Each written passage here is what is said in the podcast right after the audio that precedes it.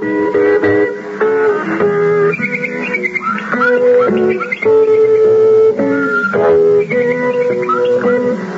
Bertou, 102.6 en modulation de fréquence et sur toutes vos plateformes de balado-diffusion favorites.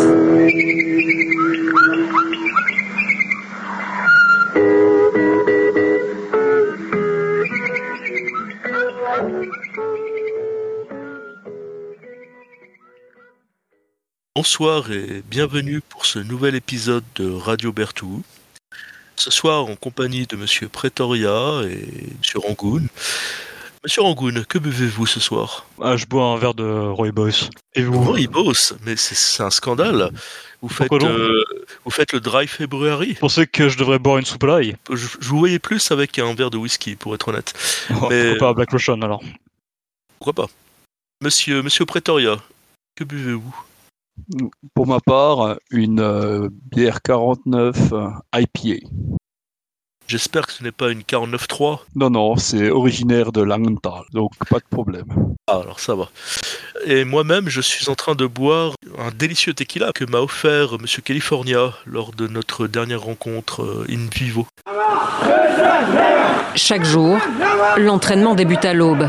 Au fil de la matinée, les exercices dignes de militaires professionnels sont de plus en plus difficiles. Le sujet de ce soir, outre notre alcoolisme latent, c'est bien évidemment la question de la défense civile. Je crois que hum, Monsieur Rangoon a, a beaucoup de questions à nous poser. Oui, bien sûr. Bah écoutez, avec plaisir. euh, je me réjouis d'avoir cette discussion avec vous. Je vous demanderais bah, simplement si vous pouviez déjà nous en dire un mot, en, en une phrase. Qu'est-ce que ça représente pour vous? Quelle est votre vision de la défense civile? Monsieur euh, Abidjan, je vous laisse euh, commencer. J'utiliserai le terme plus large de défense populaire. Je vois la chose comme étant à la fois une organisation citoyenne assistée par l'État pour aider les citoyens au quotidien, mais également une organisation organique, quelque chose qui viendrait de la base pour s'organiser petit à petit euh, de l'immeuble à la rue, de la rue au quartier, du quartier à la ville, de la ville au canton, etc. etc. Très bien, très bien. Écoutez, je vois que vous avez euh, cité le mot populaire. En République populaire de Chine, euh, euh, les Chinois ont le, le livre rouge, celui de Mao. En Suisse, nous avons aussi un livre rouge qui s'appelle Défense civile et dont l'un des principaux auteurs était Albert euh, Barman.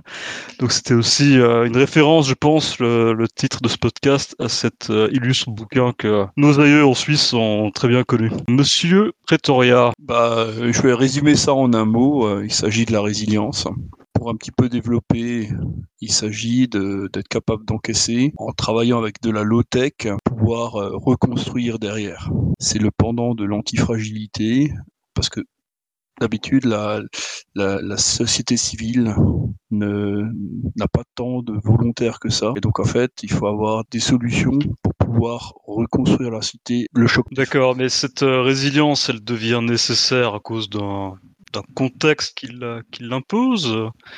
Dans quel cadre est-ce que vous trouvez qu'une défense civile puisse être euh, pertinente? On pourrait résumer de manière générique euh, par une rupture de la normalité, à savoir dans une société qui fonctionne à flux tendu, il s'agit de situations qui, qui empêchent le bon fonctionnement de, euh, de, la, de la société. Si on replace dans un contexte de, euh, de défense armée, pour le coup, il s'agit d'une situation pré- pré-insurrectionnelle, d'une situation d'invasion, enfin de de tensions internationales e- extrêmes qui imposent un soutien actif de la population pour, euh, pour pouvoir décharger les soldats d'active ou les réservistes qui sont, enfin, des miliciens, par- pardon, qui sont à ce moment-là en service actif. D'accord, je vois. Monsieur Abidjan, vous voyez, si, euh, pour rebondir sur ce que dit Monsieur Pretoria, qui parle finalement d'une situation euh, relativement dégradée, est-ce que vous, vous pensez que la défense euh, ci- civile elle prend ses racines dans, en temps de paix?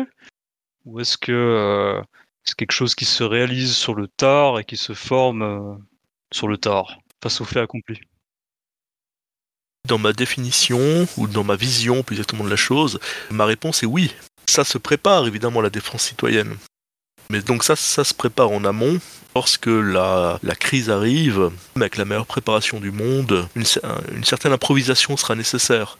Et c'est pour ça que toutes les ressources qui auront pu être euh, amassées, qui auront pu être thésaurisées en amont, euh, seront nécessaires euh, pour favoriser la, sortie de la crise. Mais il y aura également du bricolage, il y aura également des zones qui ne seront pas accessibles, il y aura des zones qui seront occupées, il y aura des zones qui seront problématiques. De ce point de vue-là, il y aura effectivement des gens qui n'ayant pas accès aux ressources euh, officielles, euh, devront se débrouiller par eux-mêmes. Et c'est là l'intérêt de la préparation, la préparation non plus institutionnelle, mais personnelle, euh, que ce soit de, de technique, que ce soit de capacité physique, ou euh, simplement de stockage de matériel ou de, nourriture, d'eau, etc., euh, de ressources d'une manière générale qui permettent de passer une crise, euh, sont non seulement, euh, c'est non seulement pas quelque chose d'incompatible, mais c'est quelque chose qui va dans la même direction. A city where armed men use field guns and mortars as casually as New Yorkers use handguns. Beirut, the centerpiece of a conflict where the Syrians once tried to restore a semblance of order, but were then themselves swallowed up in the anarchy. Si je vous comprends, il s'agit de s'associer aussi avec des personnes qui ont une vision similaire. Euh, la question qui me viendra à l'esprit, c'est comment fait-on pour rencontrer des gens qui partagent euh, cette, cette, vision des choses? Monsieur Pretoria, est-ce que vous avez une, une idée de votre, de votre côté? Comme, euh, comme je le disais plus tôt, euh, les, réseaux, les réseaux sociaux sont moins intéressants puisqu'il peut y avoir des très très grandes distances. En revanche, les associations dans son voisinage, dans sa commune ou euh, dans son comptant maximum permettent euh, justement de euh, pas nécessairement trouver des gens avec avec les mêmes la même vision que nous, mais par contre de bah, de créer des liens qui sont locaux et qui, euh, permettent, le cas, échéant, de pouvoir, euh, de pouvoir porter assistance ou être assisté suivant euh, les, capacités, les réserves de, chacun. D'accord. Et, si donc vous deviez décrire de manière peut-être un peu plus formelle les différentes tâches qu'on pourrait assigner ou que l'on pourrait s'attendre de, voir venant de la défense civile, vous avez déjà donné quelques exemples, les pompiers, la, euh, une forme de, lien serré au niveau social qui fait qu'on vient, euh, on peut tendre la main à, l'autre. Est-ce qu'il y a d'autres euh, est-ce qu'il y a d'autres euh, d'autres tâches pour une défense civile que vous pourriez envisager? Tout ce qui est tout ce euh, tendre la main, être dans les associations, c'est plutôt la, préparation en amont, hein, donc la notion d'antifragilité euh, qui a été abordée plus tôt. La composante de, de, de sapeur-pompier, c'est face à des risques naturels ou de nature accidentelle, humaine, dois-je préciser, incendie, risques chimiques, etc., etc. Dans un contexte de défense lié à un conflit, il y aurait un certain nombre de missions, donc euh, bah, la surveillance, euh, la surveillance de, quartier, hein, avec euh, soit des plantons, soit des, soit des, sentinelles, la gestion de checkpoint, les résistances passives, à savoir ce qu'on peut retrouver dans le manuel Total Widerstand, donc comment user l'ennemi sans avoir action recours à la à l'action armée. Excellente référence. oui, absolument. euh, les actions euh, actives, là encore, on n'est pas nécessairement obligé d'avoir une, une, une, action armée. Ça peut être tout simplement des guides, puisque euh, les gens qui sont euh, qui sont locaux connaissent le terrain beaucoup mieux que euh, quelqu'un qui n'est pas du qui pas du cru. Et donc à ce moment-là, on, on peut également faire simplement des, des missions de, de, de euh, ou beaucoup plus euh, beaucoup plus actives à, à cette fois-ci avec euh, avec des moyens armés. Dernier point, ce serait euh, bah, les missions de, de, construction. Donc, typiquement porter assistance là où il faut, enfin assister là où il faut des bras et des missions de, de conduite telles que la gestion de la, de la circulation. D'accord, oui, je, vois très bien. Euh, Monsieur Abidjan, vous qui avez l'esprit euh, philosophe, puisque l'on parle finalement d'un panel de gens assez large, de, différents corps de métier, de différents milieux sociaux qui, qui, peuvent se retrouver dans ces circonstances à devoir se serrer les coudes. Quel est, si vous devez le définir, l'esprit, s'il y en a un, l'esprit commun à toutes ces personnes? Quelle est l'essence derrière cette, euh, action euh, commune, collective le, sens du service, la capacité de reconnaître qu'on fait partie d'un ensemble, que isolé, même si on est le plus libertarien, le plus anarchiste, le plus solitaire, le plus ermite, il y a un moment où on se rend bien compte que dans une situation de crise, euh, seul, on ne va pas bien loin. Et il peut y avoir, euh, même la personne la plus égoïste du monde, au sens négatif du terme, enfin tel qu'on le conçoit habituellement, peut se rendre compte que sur le court, moyen ou long terme, elle a intérêt à se réunir avec le, les autres, euh, alors pas forcément tout le monde, mais au moins une petite partie, pour euh, justement bénéficier de l'effet de masse. Éviter de se retrouver euh, une proie isolée, ainsi euh, pouvoir survivre à cette crise. Donc, le sens du service et le sens de la communauté. Une fois de plus, oui, donc si... ce n'est pas oui. être communiste. De, de, parler de communauté, des fois c'est un peu un gros mot, euh, mais c'est au contraire quelque chose d'assez organique. Oui, d'accord, bien sûr, et je crois que si je vous entends bien, vous serez d'accord avec moi pour, euh, pour dire qu'entretenir cet esprit, c'est entretenir un élément de cohésion euh, sociétale. Tout à fait. Le but de la défense populaire, ou civile, ou citoyenne, c'est la survie de la société. Ce n'est rien d'autre. He Lee spent last night and will spend tonight guarding his appliance store. A small battalion of employees and relatives will try to help. I only have one shotgun. That's all I have.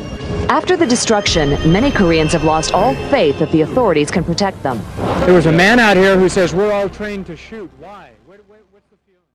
Si nous intéressons maintenant aux personnes qui ne, font pas partie d'un corps comme celui des pompiers ou qui n'ont pas la possibilité d'intégrer l'assaut par exemple ou d'autres structures euh, de type associative, euh, qu'en est-il de, des personnes qui, de par leur bonne volonté, sont prêtes à mettre de leur temps, de leur sueur, de leur argent aussi à, disposition euh, Comment est-ce que vous voyez ces, toutes ces, ces paires de mains et bonne volonté que, qu'on trouve finalement à foison dans nos sociétés mais je, je pense qu'il n'y a pas de, de, geste qui ne sert à rien. Une grand-mère qui n'est évidemment pas capable de tenir un checkpoint, enfin, a priori, je vais être euh, horriblement agiste et sexiste euh, dans mes propos, mais euh, entre les, les confitures les, ou les premiers secours, elle est tout à fait capable d'apporter sa pierre à l'édifice. Vous êtes en train de dire que ce sont les vieilles casseroles qu'on fait la meilleure soupe, c'est bien ça. Attention au contexte. Ne dérapez pas. Oui, oui, bien sûr. On ne veut pas, depuis euh, euh, les Hébreux traversant le désert et bien au-delà, aucune société ne tolère les, les parasites. Personne ne veut de, de, gens dans une société euh, qui profitent du système euh, sans apporter leur, euh, leur pierre pour que l'édifice se tienne le coup. Mais à part ça, tout le monde n'a pas les mêmes moyens, tout le monde n'a pas les mêmes capacités, et euh, c'est assez normal que la société euh, en crise euh, tire profit de, des capacités même minimales de chaque individu, histoire de survivre. Mmh. Bien sûr, oui. Mulla on jo pitkään aikaa ollut mielessä, että ää, jonkunlaista reserviläistä toimintaa olisi hyvä harrastaa omassa elämässä ihan vain niin yleisen valmiuden ja sitten myös tämmöisen fyysinen kunnon ylläpitämisen ohella. Ja kyllä nämä viimeaikaiset tapahtumat Ukrainassa on sitten ollut niin tämmöinen viimeinen merkki, että nyt on niin tarpeellista varautua omassa elämässä, että jos jotain joskus tapahtuu, niin on paremmat valmiudet sitten. Faites mention d'équipement, de, de, de à ce niveau-là, Monsieur Pretoria, que, comment est-ce que vous envisagez cette, euh, cette question-là? Comment est-ce que vous pouvez aborder la question de euh, la personne qui est volontaire? Comment est-ce qu'elle peut se former? euh, Comment est-ce qu'elle peut, dans l'urgence, former les autres? Est-ce qu'il y a une, une approche que vous pourrez recommander? Concernant, concernant la formation, j'aurais tendance à dire que n'est pas instructeur qui veut. Hein. Euh, Lorsqu'il s'agit de faire de l'instruction de masse, euh, il faut quand même avoir euh, des, un background euh, pédagogique, notamment quand c'est lié au métier des armes. Je pensais plutôt à votre voisin, par exemple. euh, euh, demain, vous le voulez le- l'approcher avec cette question. Si vous deviez lui montrer comment ça fonctionne, euh, ce sera par exemple un objet pour la défense personnelle ou autre. Comment est-ce que vous aborderiez le, sujet avec lui déjà?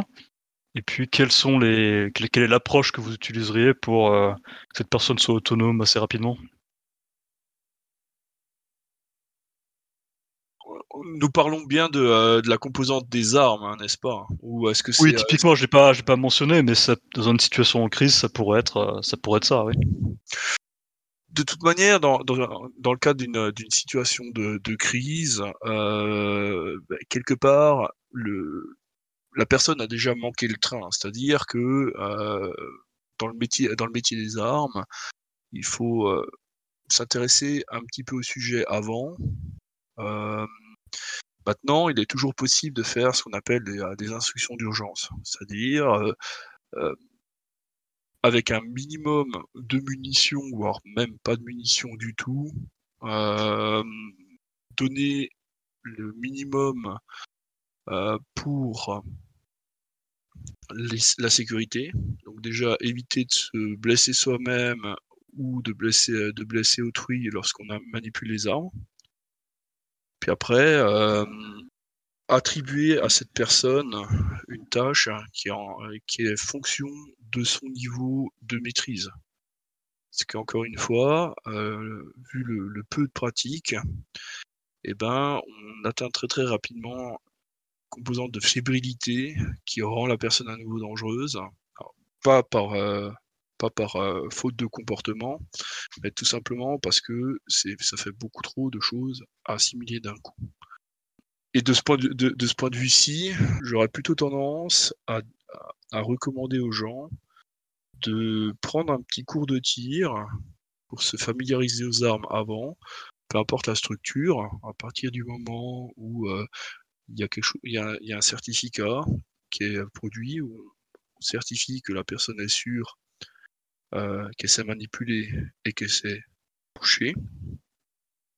Et à partir de ce moment-là, entraîner le savoir-faire à intervalles réguliers. Hein, euh, J'aurais tendance à dire, dans le meilleur des mondes possible, euh, quatre fois au pistolet, enfin quatre fois l'arme de poing par an, et euh, deux fois au fusil par an.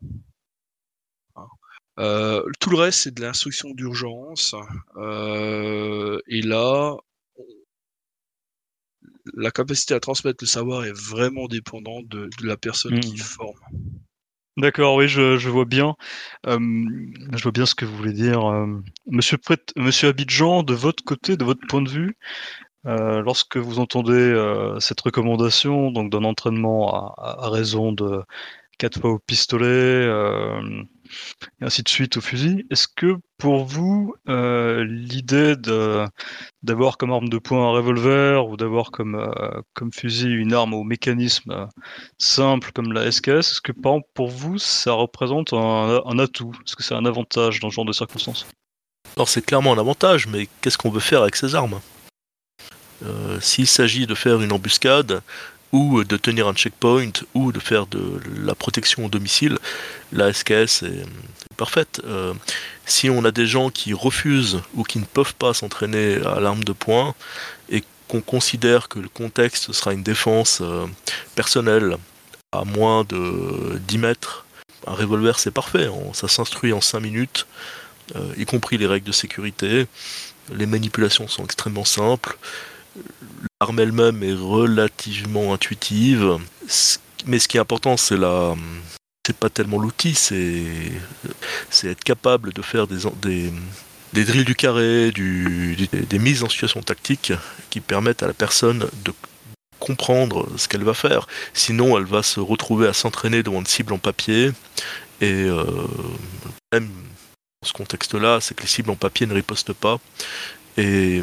Et donc, il y a la ligne de la réalité est quand même extrêmement loin de ce qu'on veut produire. Et on risque même de se retrouver avec quelque chose que l'on voit souvent dans les arts martiaux, c'est-à-dire une prise de, confiance. Alors, ce qui peut être bien pour l'attitude, pour la personnalité, pour euh, la joie de vivre et ce genre de choses, mais euh, il peut y avoir un, rattrapage de la réalité qui, qui pourrait être, je dis pas parce que des fois on a de la chance, extraordinairement brutal et euh, sans possibilité de recours. La partie software euh, est beaucoup plus importante que la partie hardware dans notre contexte. Ce qui ne veut pas dire que, bah, toujours pareil, si on a des gens qui ont, qui ont travaillé avec le Mousqueton 31 ou le FAS 57, respectivement le FAS 90, euh, revenir sur un calibre 12 ou sur une, euh, sur, une, euh, une, SKS, ça n'apporte pas grand-chose. D'autant plus que la SKS hmm. n'est plus une arme aussi courante que ce qu'elle était il y a quelques années, en tout cas à disposition sur le marché. Donc au final, si on a travaillé en amont pour cela, il est tout à fait possible de prendre ce qu'on a sous la main. Si la personne a une carabine 22, eh ben on travaillera la carabine 22. Si elle a un face, on travaillera avec le face, et ainsi de suite. Oui, absolument, absolument. Le revolver, c'est vrai que, euh, j'ai connu dans un autre pays euh, au sud de la Méditerranée quelqu'un qui était d'origine française et qui me racontait que son père, euh, qui était expatrié à Abidjan, en 2004, euh, lorsqu'il y a eu une, euh, pas mal de, de violence dans les rues. En fait, son père avait ouvert son cabinet, convoqué tous ses voisins, les hommes, et leur avait distribué un exemplaire de, de fusil de chasse de sa collection avec une poignée de munitions et une boîte de cartouches dans la poche. Et puis euh, ils ont tenu finalement la, rue comme ça. Et ce qui m'amène aussi à, cette question, euh, qu'est-ce que qu'est-ce que le fait d'être armé apporte euh, en termes de est-ce que ça vous apporte un, regain de, confiance? Est-ce que vous voyez ça comme euh, le, un regain d'espoir? Euh, Monsieur Pretoria, comment est-ce que vous, le, vous le percevez? D'abord, c'est surtout pour, pour la, confiance en soi. Enfin, pas que j'ai besoin de, d'une arme à feu pour, euh, avoir confiance en moi, mais néanmoins, euh, le fait de, maîtriser une discipline martiale ou des, systèmes d'armes euh, permet en fait de mieux appréhender les situations qui vont arriver. Maintenant, je rebondis très très rapidement sur euh, les mises en situation. Le gros avantage des mises en situation, il y, en a deux. Le premier, c'est que ça permet effectivement de d'entraîner à la prise de décision pour avoir un comportement qui est adapté. Ça se fait sentir, puisque euh, tout, se, tout se fait avec, euh, avec des personnes réelles qui simulent ces situations. Par contre, l'inconvénient majeur de ces mises en situation, c'est qu'il faut du personnel qui est formé. C'est-à-dire que n'est pas euh, marqueur qui veut. Et pour éviter que ça finisse en foire d'empoigne, il faut également des directeurs d'exercice qui sont formés. Donc en gros, il faut un personnel qui, euh, qui doit avoir des connaissances minimum pour pouvoir transmettre ce savoir plus loin à un échelon utilisateur. Et merci pour cette, euh, merci pour cette. Oui, je vous en prie. Et justement, euh, bah en fait, le combiné avec euh, avec ces mises en situation, l'arme permet de d'adapter son comportement en fonction de en fonction de la, de la situation. Maintenant, il ne il, ne faut pas voir l'arme comme une solution, comme une panacée pour résoudre tous les problèmes. Non, je crois que c'est bien sûr pas tout le, point. Ça va sans dire, mais ça va mieux en le disant parce que euh, il y a énormément de, personnes, euh, notamment aux USA, en Europe, qui prennent des armes, qui achètent des armes par rapport à un sentiment euh, réel ou, ou ressenti hein, d'insécurité et en fait, elle ne se forme pas pour pouvoir, euh, comment dire, euh, être sûre, savoir manipuler et pouvoir euh, et pouvoir toucher dans mmh. dans un contexte, enfin dans avec un comportement qui est adapté à la situation. Ah, tout à fait, vous, vous, avez, vous avez raison, et je pense que prenons plutôt quelques exemples qui sont du cadre historique pour, euh, pour illustrer notre propos, euh, je vous propose de, euh, Talvisota, qui était la guerre d'hiver finlandaise. Il y a eu l'épisode en Californie de ce qu'on a appelé les Roof Koreans, le soulèvement du ghetto de Varsovie, les rébellions Karen en, Birmanie, les réseaux Stabian en Europe. Si, au travers de ces exemples, vous deviez en extraire quelques points qui, qui démontrent l'état d'esprit qu'il y a lorsque des gens euh, se, se saisissent d'armes, euh, Monsieur Abidjan, qu'est-ce que vous pourriez, euh, qu'est-ce que vous pourriez en dire à ce sujet-là? Alors, avant de repartir sur ce cadre historique, j'aurais quelque chose à, rajouter sur la question de, l'arme vue comme une amulette, ce qui est souvent le cas en fait, ce qu'on peut reprocher à, beaucoup de personnes qui, portent une arme se rassurer, ce qui n'est pas un, un- un tort si elles savent se servir de leur arme. Si elles ne savent pas s'en servir, comme disait mon collègue Monsieur Pretoria, ça peut vite devenir un problème. Là, nous, vous savez, dans, dans certains pays, les gens portent à la fois une, une Type 56 euh, Kalachnikov et puis des gris-gris. Hein, L'un n'empêche pas l'autre. Ils ont, ils ont bien raison. C'est c'est une esthétique euh, absolument formidable. La question de l'exhausteur de confiance, on va, on va dire ça comme ça, euh, elle est très clairement illustrée dans l'excellent film La Légion saute sur Colvézi, euh, qui raconte l'histoire donc de la prise euh, de la petite ville minière de Colvézi à la fin des années 70 par des rebelles. Donc tout cela se passe au Zaïre. Et donc la, reconquête par les troupes françaises et belges surtout françaises en l'occurrence. Cette occupation euh, aura causé pas mal de, pas mal de morts dans la population zaïroise et expatriée.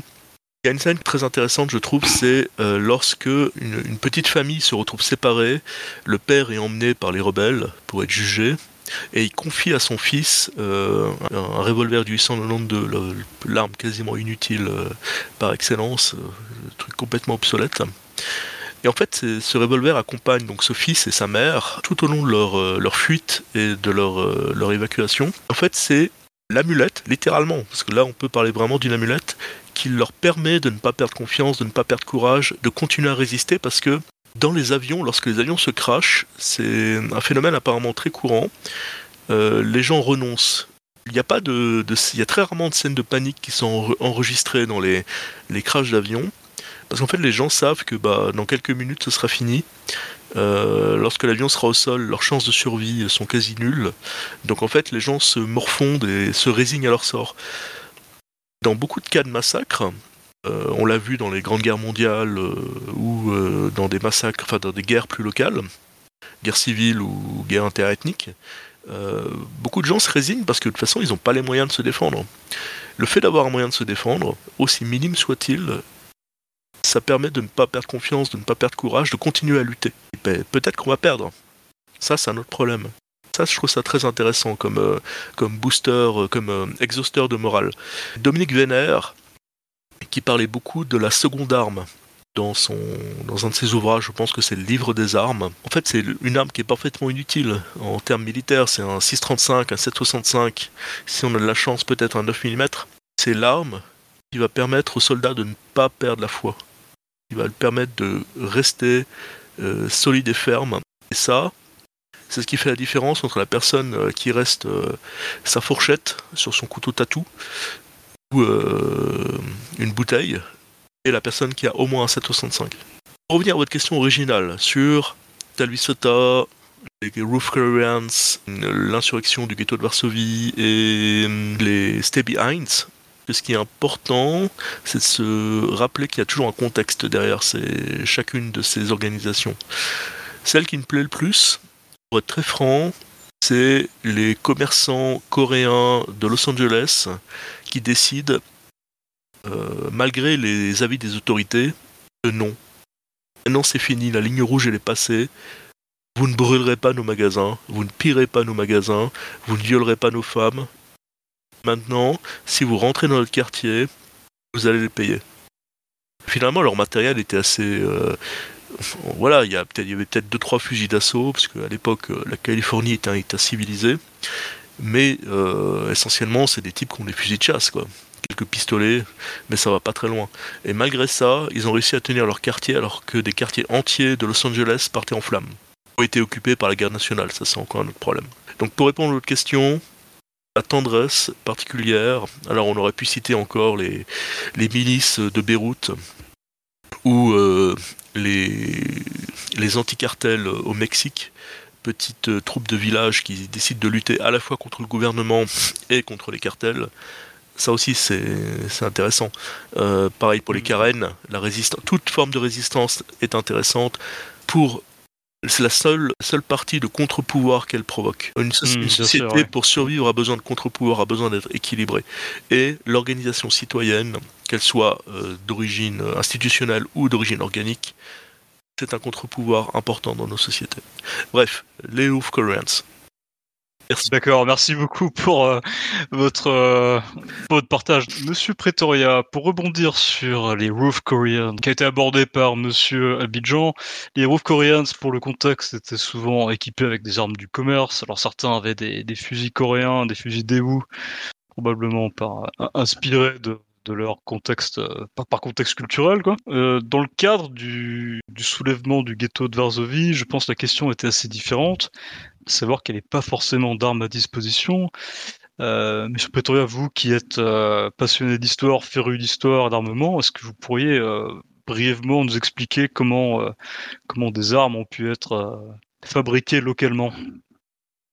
L'exemple le plus marquant est le pistolet mitrailleur qui a été lui-même inspiré du, du Sten hein, pour sa simplification, enfin sa, construction très simple et qui a été par la suite euh, encore simplifié par la résistance euh, polonaise. Euh, il y avait également des armes de prise, il y avait des, armes qui étaient cachées. Et donc,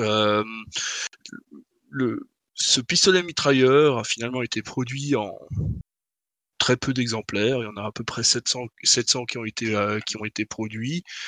Euh, ce qui est assez peu, mais ce qui est en même temps, compte tenu du contexte de l'époque, euh, finalement assez, euh, assez important, puisqu'il s'agissait de fabriques clandestines. Concernant la, la composante, parce que là, on, est vraiment dans une, dans une Pologne occupée depuis plusieurs années, il y a finalement un, un espèce de parallèle avec le, le, le, le fait de dégainer en port caché avec un, un, retard. C'est-à-dire que si on, on dégaine alors que nous-mêmes sommes mis en joue depuis un port caché, ben en fait, peu importe la, les capacités techniques de, euh, du porteur, et ben c'est l'adversaire qui a l'avantage. Et là, en fait, euh, il faut savoir, comment dire, utiliser ces armes un instant T, qui est euh, crucial.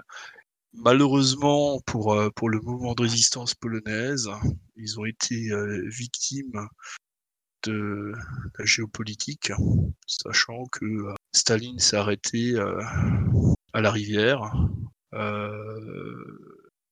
tout juste avant, tout juste avant Varsovie, et a, profité pour que la résistance polonaise soit euh, oblitérée par, euh, par les forces de l'Axe.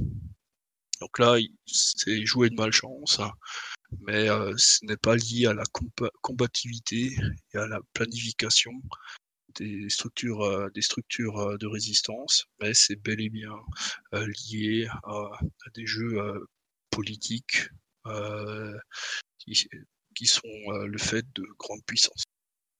Hmm, Tout à fait, oui. Monsieur Abidjan, je vous donne le, le mot de la fin. Donnez le mot de la fin, comme ça, sans me prévenir. Oui, je vous donne le mot de la fin et je vous mets sur le spot, Mon Dieu. le feu des projecteurs. Défense civile, défense citoyenne, défense populaire, c'est à la fois de la résilience et de l'antifragilité. Ce sont deux, deux concepts complémentaires. Donc la capacité de survivre à une situation difficile et de repartir sans trop de problèmes.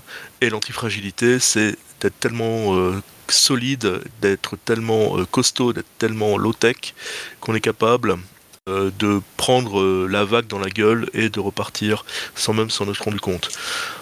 Ce sont deux concepts complémentaires. La même chose pour la préparation est essentiellement institutionnelle à l'échelle de la société, par le biais d'organisations euh, comme, euh, une fois de plus, on a parlé de l'assaut tout à l'heure, enfin des assauts de manière générale, de la protection civile, des pompiers, etc., etc. Mais également personnel, et ça, ça peut dire participer à, une bibliothèque, un club de théâtre, euh, respectivement euh, à euh, un atelier type, je sais pas, jardinage, ce genre de choses, ça fait partie des relations sociales qui vont permettre de s'en sortir plus tard. Bien, merci. C'est vrai que sur euh, cette note euh, culturelle aussi, ça me, fait penser à une chanson d'un groupe de rock français qui s'appelle La souris déglinguée. Le morceau s'intitule euh, Tambour au soleil, c'est écrit au milieu des années 90. Ça parle de la résistance carène. Et le refrain dit Moitié en sarong, moitié en treillis, là-bas au sud-est de l'Asie, même les filles les plus jolies, elles savent se servir d'un fusil. Voilà, merci messieurs pour cette discussion qui était passionnante et je vous souhaite une excellente soirée. Une bonne soirée. Merci, bonne soirée.